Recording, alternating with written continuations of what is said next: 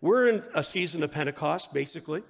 Um, if you look at the disciples and the ministry of Jesus, you know that after the resurrection, the Bible tells us he was 40 days with the disciples, in which he showed himself alive in groups of one, two, three, and as many as 500 people. It says, in many infallible proofs, he showed himself alive. The reality is, he spent time with the disciples, and it tells us that he taught of the things of the kingdom. And in the, in the reality of the, of, the, of the commission, when he was leaving in Acts chapter 1, he, it tells us after he did that, he released them and go and wait in Jerusalem till you're endued with power.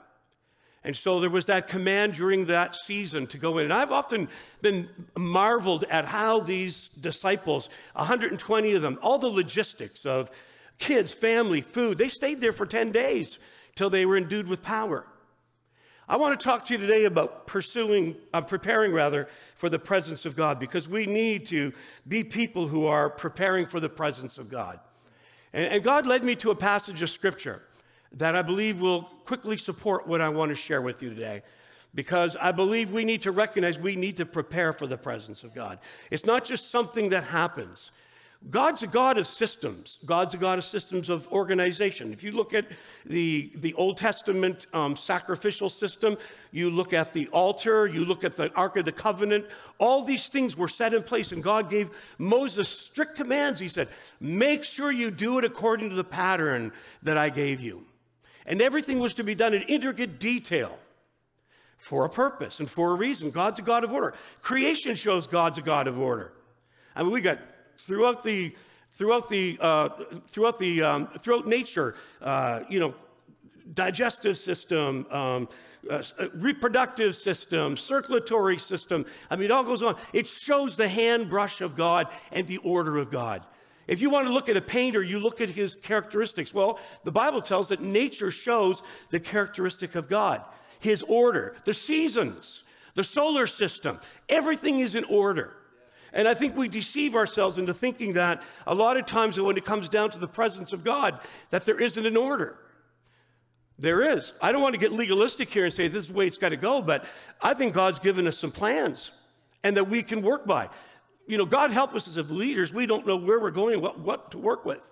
But he does. He gives us some specific plans. Worship team. We know that we go from outer courts praise to inner to the Holy of Holies. That's a system. That's a, that's a process. The Lord's Prayer is a system and a process where, he, where we start off with praise and worship and we talk about the kingdom coming and glorifying Him. There's a system. Well, I think when it comes to preparing for the presence of God, there is also a system that it would do us good to know that today. Allow me to quickly go over some things with you. Let's turn to 1 Chronicles chapter 15, 1 to 2, and then we're going to look at chapter 13 as well today. But first of all, turn with me to chapter 15, 1 to 2, because you're going to see a situation now with David and the Ark of the Covenant. If you don't know what the Ark of the Covenant was, the Ark of the Covenant was that item in the sacrificial system that God created to represent who He was in His presence and to be as a mediator between God and man. The mercy seat was where they applied the blood annually. Inside that was the Ten Commandments. The Ark of the Cherubim is where the presence of God lived and dwelt. It's the national symbol of Israel. It's vitally important. It's essential. Probably, some of you have probably known more about it from the uh, uh, Ark, the, what's it called? The yeah, Indiana Jones, the, the, uh, Indiana Jones things about how important the Ark of the Covenant was. But in, if you look at the Old Testament, you'll see that it was vital. It was the national standing or the, or the means of national standing of Israel between them and Jehovah God. It had a very important place in this religious life. And in, in this chapter, you're going to sit down, you're going to see over these two chapters some interesting developments and David in particular. Look at 15, 1 and 2 with me first, if you would. After David had constructed buildings for himself in the city of David, he prepared a place for the ark of God and pitched a tent for it. Then David said, No one but the Levites may carry the ark of God because the Lord chose them to carry the ark of the Lord and minister before him forever. We're going to close with that verse when, we, when we're done. But now, look to chapter 13 with me, if you would. Beginning at verse 1. It's a kind of a sad state. David conferred with each of his officers, the commanders of thousands and the commanders of hundreds. He then said to the whole assembly of Israel, If it seems good to you, and if it's, it is the will of the Lord our God, let us send word far and wide to the rest of our people throughout the territories of Israel, and also to the priests and the Levites who are with them in their towns and their pasture lands, to come and join us. Let's bring the ark of our God back to us, for we did not inquire of it during the reign of Saul. The whole assembly agreed to do this because it seemed right to all the people. So David assembled all Israel from the Shihor River in Egypt to Lebo Hamath to bring the ark of God from Kiriath Jearim. David and all Israel went to Baalah of Judah, or Kiriath Jearim, to bring up from there the ark of God, the Lord who is enthroned between the cherubim, the ark that is called by his name. They moved the ark of God from Abinadab's house on a new cart with Uzzah and Ahio guiding it. David and all the Israelites were celebrating in their, with all their might before God with songs, with harps, lyres, timbrels, cymbals, and trumpets. When they came to the threshing floor of Kidon, Uzzah reached out his hand to steady the ark because the oxen stumbled. And the Lord's anger burned against Uzzah and struck him down because he had put his hand on the ark. So he died there before God. Then David was angry because the Lord's wrath had broken out against Uzzah. And this day, that place is called Perez Uzzah. David was afraid of all of God that day and asked, How can I ever bring the ark of God to me? He did not take he did not take the ark to be with him in the city of David. Instead, he took it to the house of Obed Edom the Gittite. The ark of God remained with the family of Obed Edom in his house for three months. The Lord blessed his household and everything he had. Now, this is kind of a sad story because if you recall, the, uh, the, Philist- the Israelites took the Ark of the Covenant into battle thinking that it would help them beat the Philistines. Well, unfortunately, the Philistines ended up beating them under Saul's leadership at the time. And they captured the Ark. And the Ark, of course, then was, was, um, was, it caused a lot of health problems for them, let's say. And they released it back to the Israelites on a cart and just let it go back into their territory. Well, they grabbed it and stored it at Abinadab's house. It was there, some Bible scholars believe, for 70 years. Not inquired, not sacrificed on, completely isolated and left alone. To me, that's total spiritual failure. If that represented the presence of God and the fullness of God in his people, something was drastically wrong. There was a process here, folks, that wasn't being followed through on. Something had broken down. In the whole time of Saul, it says, they hadn't conferred on it, but something happens within David's heart.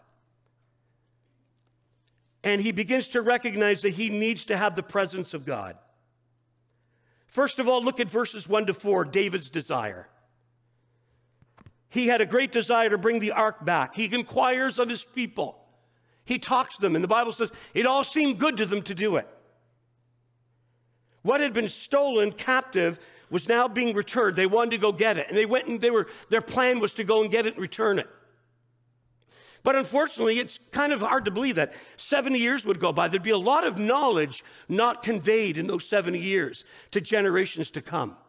And you know something? In some ways, that's where we're at in many ways today when it comes to the fullness of the Spirit and the presence of God. Things have not been conveyed as they should have been. Somewhere along the line, we've settled for the fact of knowing that the ark was out there somewhere. It's elusive. We've stored it somewhere, but we're not practicing the presence of God. We're not preparing for it. We've put it on ice. But David's incredible desire stirs him. And I love it because it's, it's the Psalms that that he expresses in Psalm 42 1 when he says, you know, uh, uh, he, he, talks about, uh, about stinging in his eyes and desire in his heart to be able to bring the presence of God to him. And they say that psalm may have been written in that time frame.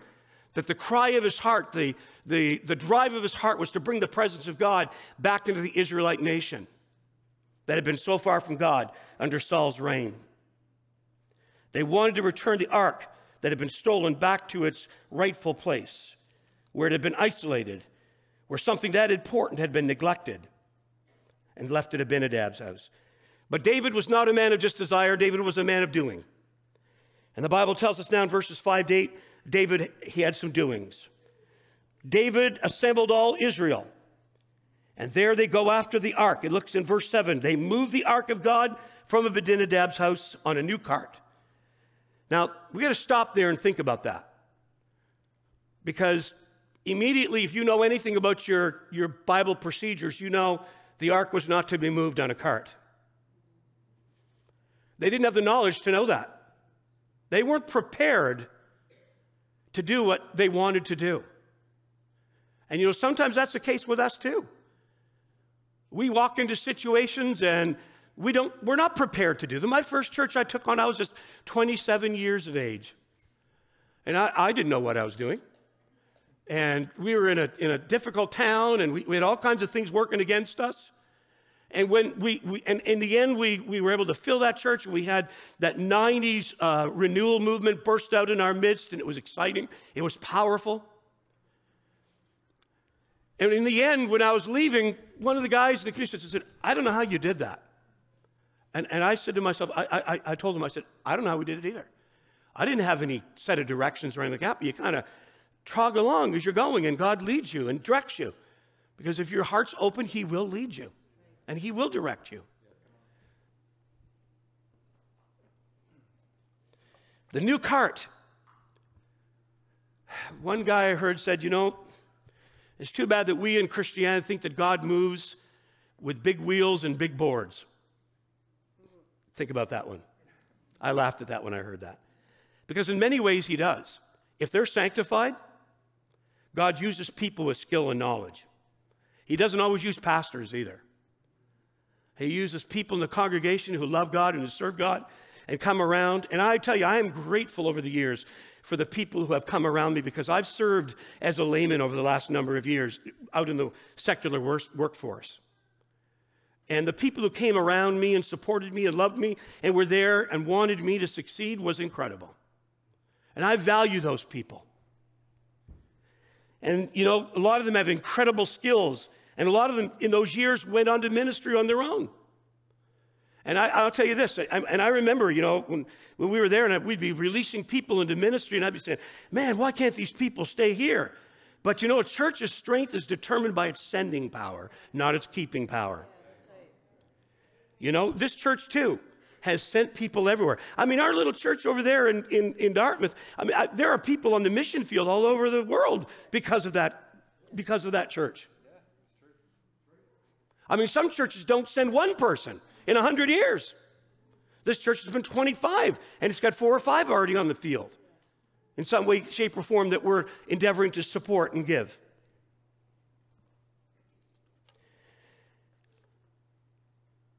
The aspect of, of a new cart is another thing that we need to just talk about. Because, you know, where every new day requires a new method. And I know that.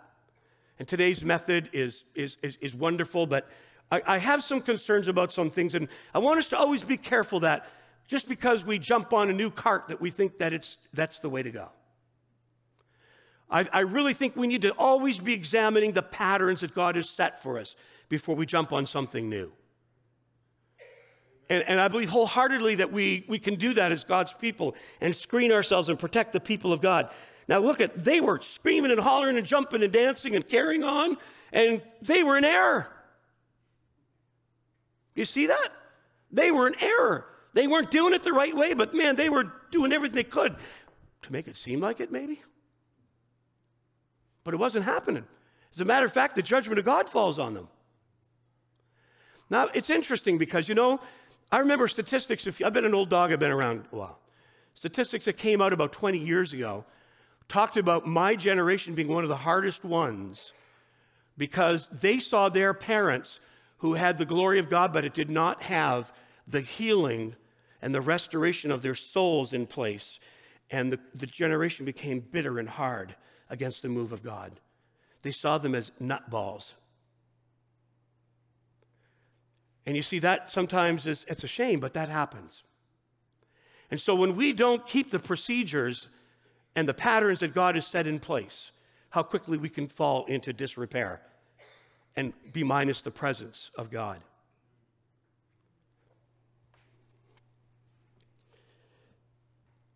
As we go, and I, I, I, was looking at something I want to share with my own congregation next week, and that's the fact is, what do we do as a congregation? How do we know that we're, we're thriving and functioning under the, the, under the shell that God would want us to do?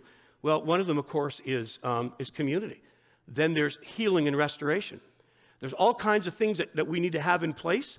And then the last one, of course, is being outwardly missionary in what we do, which is not good if we're all just tanking it up inside. But the importance of knowing that we have community and knowing the importance of from that community comes healing. Nothing brings people in to the kingdom of God than the sense of community. It's an essential. You can witness them to, the, to your blue in the face, but if they come in and sense love, acceptance, and forgiveness, you see, that's God's plan. That's not a new cart. That's an old cart that's been in place for a long time. And then when they get healed up and restored, nothing stirs them more than to see people who are in bondage set free. That makes them want to drink. That's an old cart, folks. That's nothing new.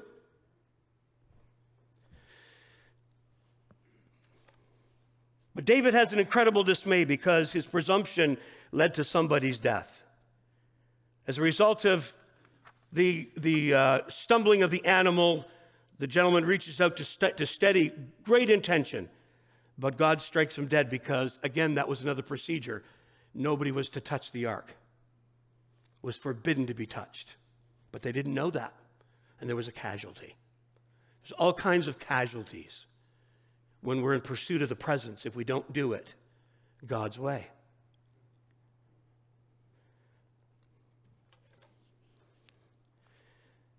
David was dismayed. The Bible tells us that he was angry. And I love the original language. It talks about he was snorting mad. he, was, he was breathing and sweating profusely. I mean, this guy just wasn't, he was angry. And why was he angry? Because you see, everything he had planned and thought was supposed to be was not happening. That's when we get all uptight and anxious.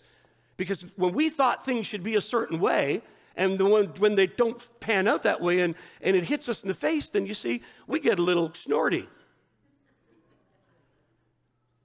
So he was in, in total dismay, total confusion, didn't know what he was going to do. And I love what he says in the, in the, in the verses uh, after that. Look at verse 11.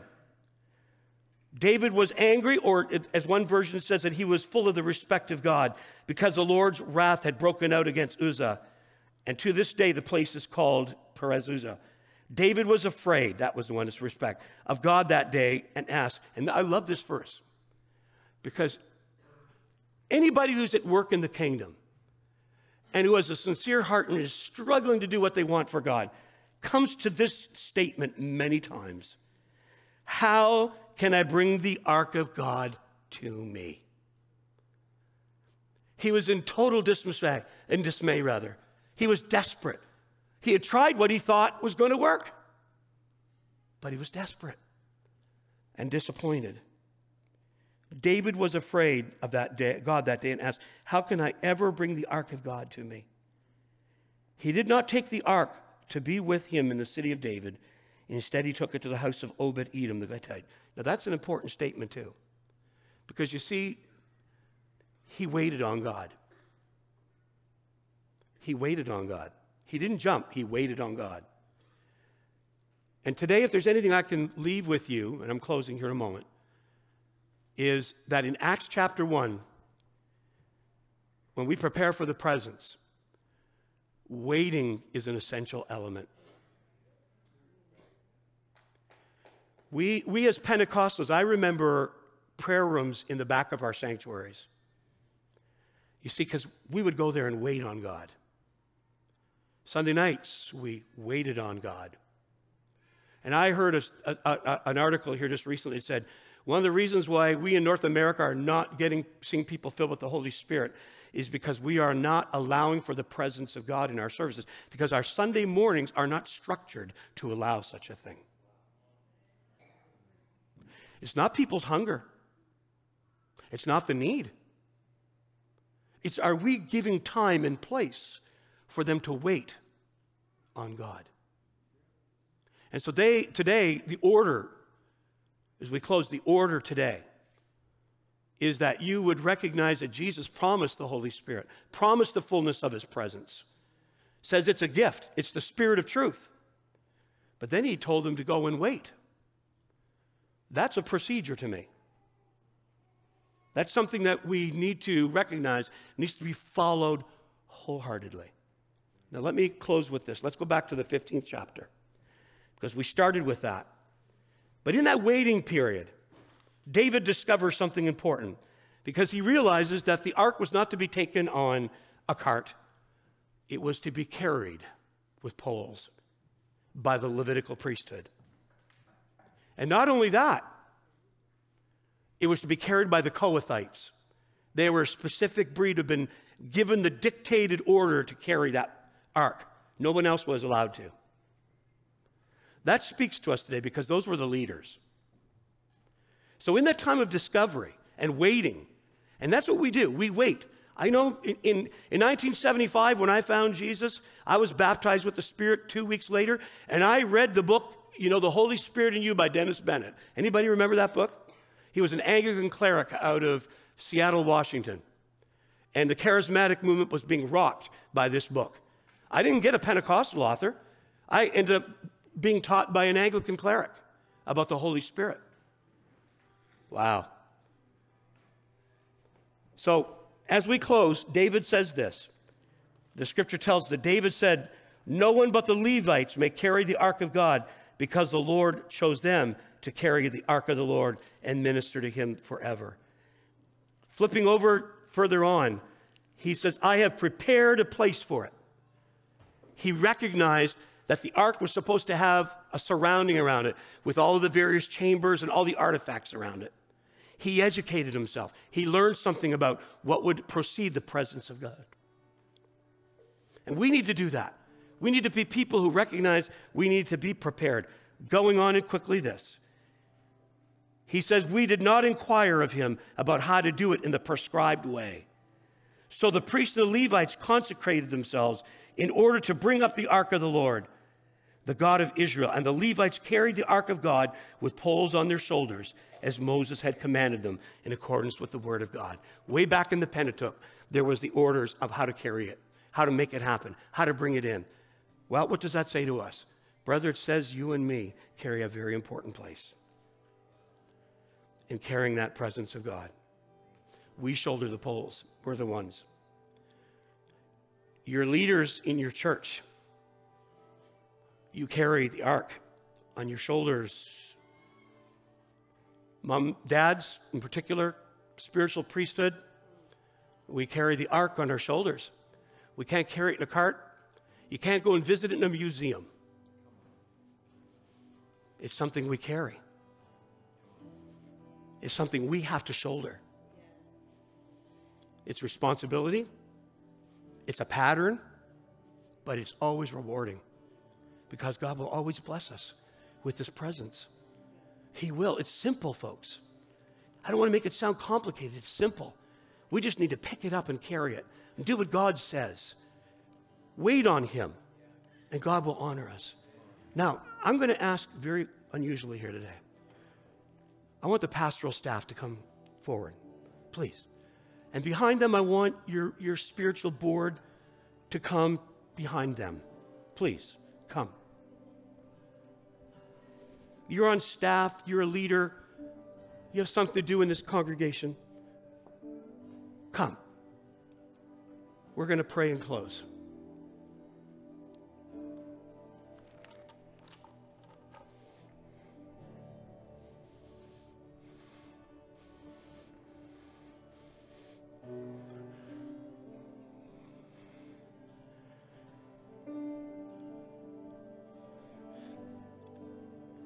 Pastors are only good as the leaders that are around them. And you know something? Leaders are only as good as the people that are around them.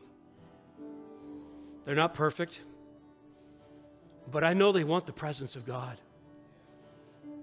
I know the DNA of this congregation. And I know they've always wanted the presence of God. They've experienced the fullness of God down through their years. Rest of you stand with me for a moment, would you?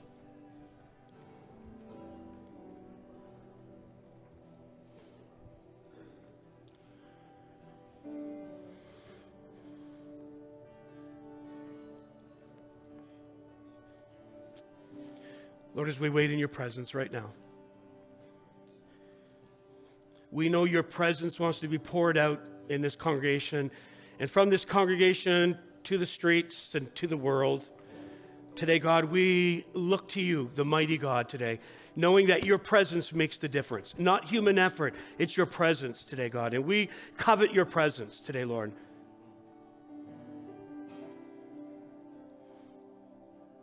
I pray for the leaders and the pastors of this congregation today, God. And I pray, mighty God, today that your hand will rest upon them. Give them vision, give them boldness, give them new dreams and insights that they've never had before. God, may they be willing to pay the price for the presence of God. God, may they find places to wait on you and not be quick to jump. Lord, may we not just throw you on the cart and say, Here, come, bring it to us. But God, today may we shoulder it the weight, the responsibility, the pattern. That God, you might bless us as your people today, God. Not with human effort, but God, with your presence. You make the difference, God. And so, Lord, I call on you to make the difference today. Make the difference in Jesus' name. Make the difference. Go ahead, worship team. Lead us in a, in a song, if you would.